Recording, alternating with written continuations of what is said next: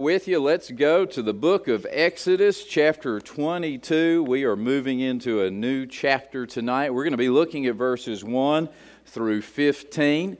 And so I'm trying to keep a good balance uh, between Sunday morning and Sunday night. Sunday morning, we covered one whole verse, and uh, tonight we're going to cover half of a chapter. And so if you average them together and divide it, it works out. Uh, Exodus chapter 22, verses 1 through 15, we're going to be looking at the law for property rights. The law for property rights. I know that makes you excited that you came back to church tonight to learn about the law for property rights. Exodus 22 1 If a man shall steal an ox or a sheep and kill it or sell it, he shall restore five oxen for an ox and four sheep for a sheep. If a thief be found breaking up and be smitten that he die, there shall no blood be shed for him. If the sun be risen upon him, there shall be blood shed for him, for he should make full restitution. If he have nothing, then he shall be sold for his theft. If the theft be certainly found in his hand alive, whether it be ox or ass or sheep, he shall restore double. If a man shall cause a field or vineyard to be eaten, and shall put in his best, and shall feed in another man's, uh, put in his beast, and shall feed in another man's field, of the best of his own field, and of the best of his own vineyard shall he make restitution. If fire break out and catch in thorns, so that the stacks of corn or the standing corn or the field be consumed therewith, he that kindled the fire shall surely make restitution. If a man shall deliver unto his neighbor money or stuff to keep, and it be stolen out of the man's house, if the thief be found, let him pay double.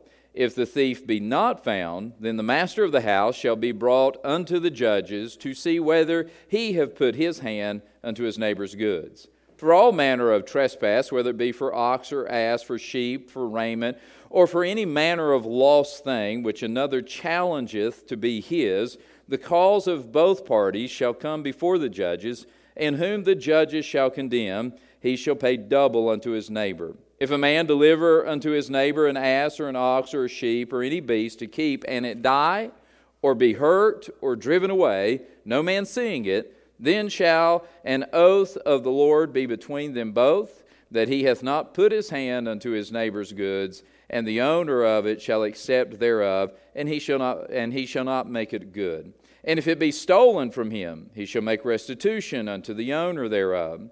If it be torn in pieces, then let him bring it for witness, and he shall not make good that which was torn. And if a man borrow aught of his neighbor, and if it be hurt or die, the owner thereof being not with it, he shall surely make it good.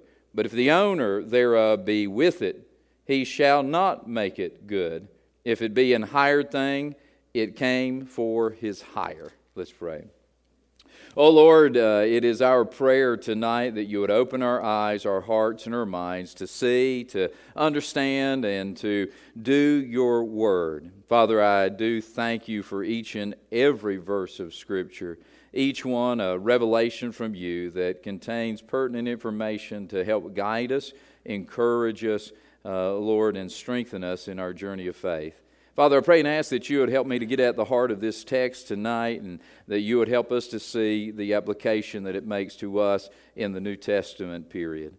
Father, I pray and ask that you would glorify yourself through the preaching of your word this evening. In Jesus' name, amen.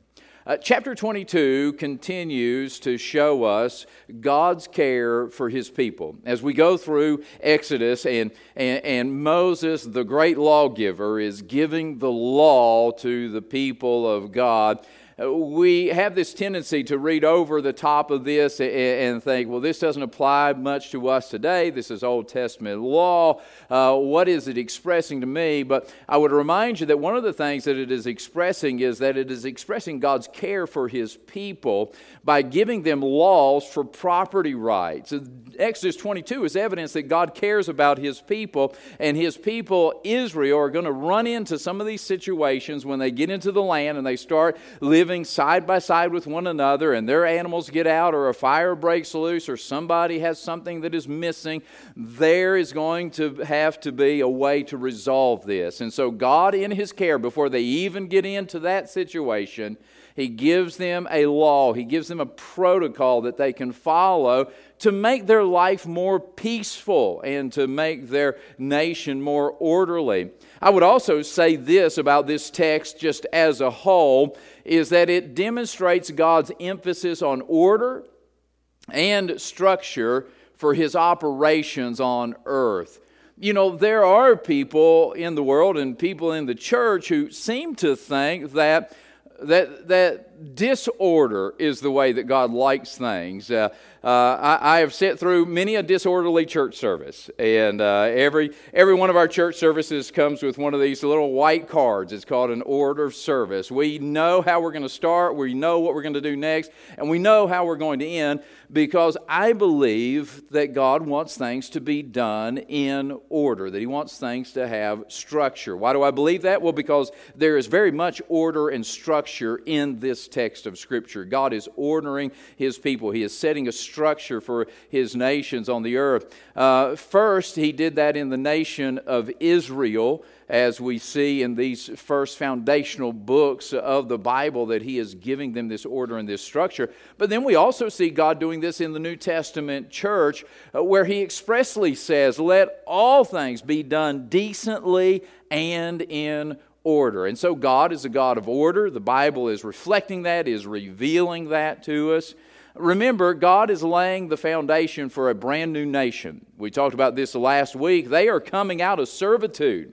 Uh, they have not had freedom. They have not governed themselves. They have been under the thumb of Pharaoh and of the taskmasters. And so there have been things that they haven't had to think about or deal with because somebody else was in charge telling them what to do. And now all of a sudden the, the doors of freedom are flown open to them and they are to govern themselves. And so God is laying a foundation for this new nation so that they can successfully succeed. Do you know how rare it is that a nation starts up? I mean, uh, there's a lot of startup businesses in the world, but not startup nations. That takes a little more work, doesn't it? That takes voluntary cooperation. That ha- takes submission to a rule of law. That, that takes following a certain civic order and cultural uh, precedents. And so God is setting this people up so that they can successfully transition from being slaves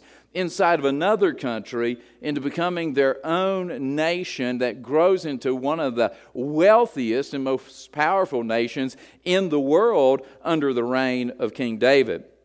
Among other things, God is teaching the Hebrews about property rights or property ownership He's teaching them about the rule of law. He's teaching them about economy, what things are worth. He's talking, teaching them about value. He's teaching them about trust, that there is this currency of trust that people must have among themselves if they're going to live together. Uh, he's teaching them about restitution, what happens when something is taken wrongfully. How, how do we make those things right? And he is teaching them about civic responsibility. And so there is a, a lot expressed in the general in this text, but there is also things in the particular. In fact, this passage would be considered a subsection of the eighth commandment, right? Uh, Exodus chapter 20, we got the Ten Commandments, the Decalogue, the Big Ten. And what follows behind that would be really subsections of those big laws things that are encompassed in one statement, like the eighth commandment, thou shalt not steal. That's a great law until somebody breaks it. And then what do we do? Do we kill them? Do we let them have it? Do we just say, oh, well, you know, possession is nine tenths of the law? No, God gives them a subsection of this eighth commandment uh, so that they know what to do in these situations. Uh, to, to show you this correlation, I'd point out to you that the word steal is used in the very first verse. If a man steal an ox or a sheep, or and so that's the way the chapter begins. Uh, and, and then the word thief is found in the second, seventh, and eighth verses. The word theft is found in the third and fourth verses, and the word stolen is found in the seventh and the twelfth verse. And so this section of Scripture is very much connected to the eighth commandment thou shalt not steal. Furthermore, ownership is referred to five times in these verses in verse 5, 11, 12, 14, and 15. We find the word own or owner. You say, well, what does that have to do with anything? Well, if you think about it, the only way for something to be considered stolen is if it is considered to be the property of someone else. If it is actually owned. If nobody owns it, it's not stealing. And so ownership and theft are correlations here. So, the very fact that God is talking about property ownership and property rights reminds us that this is connected to the law about stealing, that there is a penalty and there should be repercussions for somebody who takes something that does not belong to them. And so, here's what I know God did not create Israel as a communist country, right? And all the freedom loving Americans said, Amen. Right? I, am not simply trying to give you a stump speech about the American way of life. I'm just telling you something that's evident from this text of Scripture. God did not create Israel as a communist country because communism doesn't believe in personal property. Nobody owns anything. It belongs to the populace and it's controlled by the government, and so they don't have personal property. Yet the nation God instituted and established did have personal property. It did believe in personal ownership. There was such a thing as stealing, and there were penalties for it. And so God gave them instructions about property rights and penalties for stealing. In fact, God gives such priority to property ownership that He provides seven distinct scenarios to serve as legal precedent for settling disputes over property. So in verses 1 through 15, we have seven separate scenarios. You want to see something interesting? 13 out of the 15 verses start with the word if. Did you notice that? If a man shall steal, if a thief be found, if the sun go down, if the theft be certainly, if a man shall cause, if fire break out, if a man shall deliver, if a thief. Only verses 9 and 11 don't start with the word if. You say, what about 13, 14, 15? And if, but if. I'm telling you, 13 out of the 15 verses start with the word if. So what is God doing? God is giving them scenarios. These things have not happened yet. God knows that when you put two and a half million people into a small country and they begin to multiply and they begin to uh, settle properties and do those things, there's going to be situations like this that arise. And so God gives them seven scenarios that have to do with property rights and stealing so that they can know how to navigate these things when they come. This legal code is so exhaustive that four out of the seven statutes have subsections, right? You ever read law? I don't get into reading law, but I have had to read some building code before, right? When we have done building projects, when I did that in Colorado, we've done some here. Sometimes I got to go to the code book to try and figure out what, what's what we're allowed to do, right? Um, you know, I've got this aversion to asking the inspector to come tell us. I, I would rather figure it out on my own uh, beforehand. But when you start reading that legal code, it'll give you one statement. Well, here's what you have to do when it comes to building a handicap ramp. And then under that, you have all these different subpoints and subsections. But if this, if that, in this situation, in this application, and that's how legal code is written. That's how Exodus 22, 1 through 15 is written. God gives the statement and then he gives these possibilities. But if this happens, here's the protocol. But if that happens, here is the protocol. And so I just want to walk you through these seven statutes that God gives for property rights. Statute number one is found in verses one through four, and it has to do with stealing. It has to do with stealing. And so we're going to just number this like we would legal code 1.1.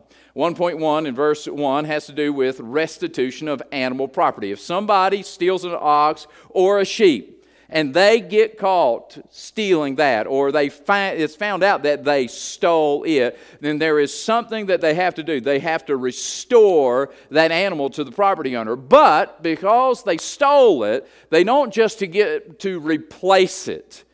They have to do something that's called restitution. And so for an ox, they've got to return five oxes for every one that they stole. And for sheep, they have to restore four for everyone that they stole. Why? Because there's restitution that has to be made. There's an investment that has been lost. There's time that has been lost. There is stress that has been incurred. There are all these extenuating factors that follow along through that criminal activity of theft, so that God says, here's the law. If a man steals and it's found out, then he has restitution. He has to pay manifold back of what he took. Well, what does that do? Well, one, it ensures that the owner doesn't lose out on anything. If anything, they actually get more than they lost. But it also deters the thief, right? If the consequences are very low for taking something, then hey man i'll do it right i mean if it's if it's just probation for robbing a bank and stealing a million dollars well there's a lot of people in the country who would make that decision they would do probation for a period of time if they got away with a million bucks right but because the penalty is jail time for multiple years and there can be a repayment of that, then it deters that type of activity. And so the first law is a law, uh, or this first subsection is a law of restitution. But what happens if while that thief is trying to steal, the owner finds them stealing and there's an altercation and the owner actually is in a fight with the thief and the owner kills the thief? Well, that's section 1.2. It's found in verse 2. If the thief be found breaking up and he be smitten and he die, there shall be no blood shed for him. Hey, the, the owner is not guilty of murder. The owner was simply trying to protect their property. And this thief, when fighting in this altercation, dies. Well, he gets his just deserts. The good news is his family doesn't have to pay any restitutions, he's paid for it with his life. But isn't it interesting? In any other scenario, we have manslaughter laws that applied. But in this situation, when it comes to somebody trying to forcibly take another person's property, then this act of defense is justifiable. Subsection 3, 1.3 uh, What if the thief is caught in the act and the thief is injured, but they don't die. Verse 3 If the sun be risen upon him, there shall be no blood shed for him, for he should make full restitution, and if he have nothing, he shall be sold for his theft. And so, in other passages, if somebody is injured in a fight, there's a restitution that, that the person has to make that for lost wages or different things. But if a thief is injured trying to steal something, uh, then the, the owner who injured them has no legal um, responsibility there. So the thief got what they deserved. And in fact, if the thief survives, the thief has to make restitution five ox for one, four sheep for one. And if he can't afford to make restitution, then he is sold into servitude, and the money from that goes to the person he stole from. Again, strong deterrent for thieving.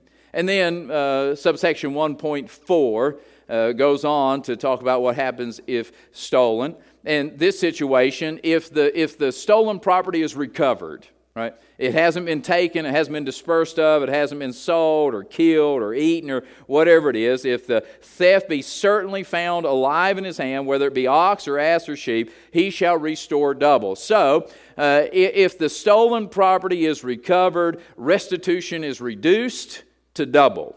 And so it's cut in half but it is still uh, act of restitution. So that's statute 1 on stealing. Statute 2 we find in verse 5, and that is what happens if you let your livestock graze on somebody else's property, whether intentional or accidental. If your animals get out of your borders, they get onto your neighbor's borders, they eat his grass or they eat up the fruit of his vineyard, then again, there is restitution that has to be made. You have to give the very best of your field or the best of your crop or the best of your vineyard to replace what your animals ate. Even if your animals didn't eat the best of your neighbor's field, that's the restitution cost, right? Why? You say, what's the big deal? Well, because it's all about money. It's all about ownership. It's about me trying to raise my cattle and graze them over here. And if you're letting your cattle come and graze on my fields, then my cattle doesn't have grass to graze on my property. And I've got to figure out some way to feed my cattle, or they lose weight, or they die, or something of that nature. And so God is establishing some boundaries and some borders here, right? They say tall fences make for good neighbors, and there's some real truth to that uh, that there has to be boundaries, and if those boundaries are crossed, even if it's accidental, then there's responsibility to that. You know, we still have laws like that today, not necessarily getting out and grazing on somebody else's field, but if your cattle get out and tear up your neighbor's yard, you know you're legally responsible to repair the sod in their yard. I, I, have, uh, I have an uncle who had cattle, and, and, and he had a daughter in law who accidentally left a gate open and one of his cows got out in the highway and a guy had, had just bought a brand new truck was flying up highway 219 one night and there's a cow in the middle of the road and he hit it with his truck. My uncle was responsible for all the damage done to that truck because it was his cow and his gate that was left open and so here we find these foundational statutes like this that you've got a responsibility. If you're going to have these animals, then you've got to keep them in on your own property unless other arrangements are made. Statute 3 is found in verse 6. What if a fire breaks out and burns another person's property, right? Uh, you may be burning a field. Sometimes that's good for fertilization, or you may be trying to clear a field of briars. And so instead of getting out there and cutting them down, you decide decide to light them on fire. What if the fire gets away from you? You didn't intentionally mean to set your neighbor's field on fire, but it gets away from you, it gets into the brush, and it goes and it burns their, uh, their standing corn or their corn in the field or their corn that's piled up or whatever it may be. Again, there is a restitution that has to be made. Either you've got to replace everything that they lost. So if they lost X amount of ears of corn, if you've got corn, then you've got to restore that or you've got to pay market value for it if you don't have the exchange to restore it to them. And so, restitution again, here's a situation where personal responsibility comes in, right? Last week, we saw that God has a law of personal responsibility. You and I are responsible for ourselves. And so, if we're going to start a fire on our property, that's all fine and good, but you better keep it on your property because if it gets out, then uh, you're going to be responsible for it. And again, we still have similar laws like that today. If you start a forest fire and it is found out that you allowed a fire to get out of control, then you can be fined for that. You can be charged uh, for those uh, things. Uh, statute 4 is found in verses 7 and 8. And this has to do with entrusting your property or your goods to someone else.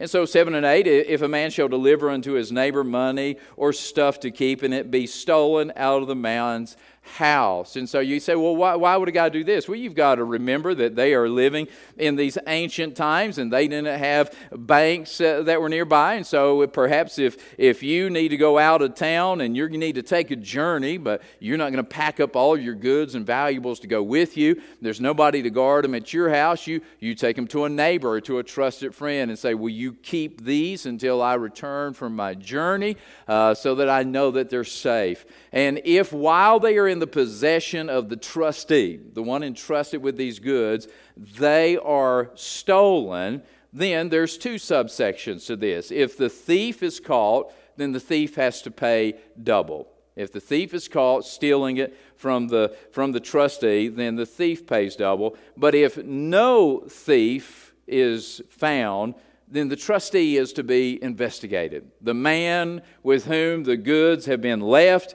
if you get back and he's like, somebody stole them, I don't know what happened. I had them right here with my stuff and it got stolen and, and, and I, I haven't been able to find out who took it, then, then an investigation would follow to determine whether or not that man who was entrusted with it was guilty of taking them himself or if it was actually stolen. If it's stolen by a thief and it's found that he's not guilty, well, then there's no restitution because they don't know who stole it and the one entrusted with it is not responsible. And then that leads to Statute 5, which is just really an insertion of uh, how they settle disputes over property. Uh, verse 9 is one of two verses that doesn't start with the word if. It says, For all manner of trespass, whether it be for ox or ass, for sheep, for raiment, or for any manner of lost thing which another challengeth to be his, the cause of both parties shall come before the judges, and whom the judges shall condemn, he shall pay double unto his neighbor. And so, again, this touches on a little bit what we talked about last week that with personal responsibility, there is a third party institution that keeps us accountable. And that's what we're seeing here. If there's a dispute between you and your neighbor, and you say, Well, this person stole from me or they owe me this, and you can't settle it between yourselves, then you take it to the judges, you take it to the magistrates in your area, and you each present your cases, and then they make the ruling decision and whoever is found guilty then must pay a restitution of double. Statute 6 takes up verses 10 through 13 and has multiple subpoints, and that is the entrusting of animal property. So, uh, Statute 4 had to do with entrusting of property or goods, monetary or, or valuables. Statute 6 has to do with entrusting of animal property. And so, let's say you ask your neighbor, I'm going out of town. I, I need somebody to take care of my ox or my sheep. Can I leave it with you? I'll give you the grain or I'll pay you. I'll do whatever for you to take care of this animal until I get back. And something happens to the animal while you're gone, then there is a code for this. So, uh, verse 10 sets up the scenario. You've entrusted someone with your animal to keep it, and it dies, or it is hurt, or it is run off, and it is missing, and nobody has seen it. Nobody knows what happens to it. Well, then, verse 11 tells us what we do in that situation. Then shall an oath of the Lord be between them both, that he hath not put his hand unto his neighbor's goods, and the owner of it shall accept thereof, and he shall not make it good. And so, if, if the guy who's entrusted with it said, Man, that crazy ox, I tried my best to keep it in, but it, it broke away from my stall and, and it took off, and I don't know what happened. I went and looked for it, I can't find it, I don't know what happened to it. And uh, he swears to that, and, and that's an oath before the Lord then no restitution is made. There, there's not a responsibility. Uh, the, the trustee did everything that they could, and it was beyond their responsibility. And so the, uh, the lost property ends there. But it goes on, verse 12, but if it be stolen from him, oh, now it's not just missing, run off, or dead, it's stolen from him, he shall make restitution unto the owner thereof. So, if the property is stolen from the trustee, the trustee is responsible for making the restitution. And then, verse 13, another uh, sub point of that if it be torn in pieces, then let him bring it for witness, and he shall not make good that which was torn. And so here's another caveat. Well, what if you've brought me a sheep and I'm taking care of your sheep and your sheep's out in the field with my sheep and a wolf or some coyotes get in there and they kill the sheep and they've killed your sheep? Well, then I'd show you that evidence and say, hey, look, I, I took care of it the same way I would have taken care of my animals but a wild animal got in here and killed it. There's no restitution that is owed. Uh, that is a, that's just a situation of loss there. And then that brings us to the seventh statute, and this one has to do with borrowing. So, in the previous situation, something is stolen or something is entrusted to someone else and it is gone missing. But verses 14 and 15 tell us the legal code that if you borrow something, you borrow somebody's property, uh, if a man borrow aught or anything of his neighbor, and it be hurt, it be damaged, or it die, the owner thereof being not with it, he shall surely make it good. And so if I borrow it, I'm not stealing it, but I've borrowed it from you. I've borrowed your oxen, and your oxen gets injured or your oxen dies while I have borrowed and I'm using it. I've got to make that good. I've either got to give you a new oxen or pay you market value for the oxen that was dead. That, that's the law because I borrowed it, I took it into trust, and I am responsible for it. But if the owner thereof be with it, so you may be on my property, we may be doing work for me, but you're with your animal, and in that scenario it is hurt or it dies. The owner thereof being with it, uh, he, uh, he, he uh, but if the owner thereof be with it, he shall not make it good. So the responsibility is not on the borrowee. And if it is a hired animal, then he came for his hire. And so again, no situation there. And so, as you think about that, I know that, that that's maybe interesting information if you're a nerd like I am, but what's the spiritual application? Like, I understand how this worked for the Israelites. This was very helpful, right? I, I want to have this law if I'm living in Israel. And by the way, that's pretty good law to have, isn't it? It wouldn't be good to know that these are your rights and, and that this is the law that's given by God and that this is the rule of law that if somebody steals from you or somebody takes something or somebody accidentally burns your field or your house down, that, that there is a legal code that is going to make that right and you're not going to be out anything in the end. I mean, that really does make uh, for a happy living situation. How does it apply to you and I? Well, I would just take you to, to one verse in the New Testament. There's a couple that we could go to, but I want to take you to one in John chapter 10. In John chapter 10, Jesus tells us that he is the good shepherd and that he's not a hireling because the hireling will run off when danger is near. But he's the shepherd, and the shepherd lays down his life for the sheep. And he says in John 10:10, 10, 10, the thief didn't we talk about thieves in Exodus 22? Wasn't that mentioned multiple times?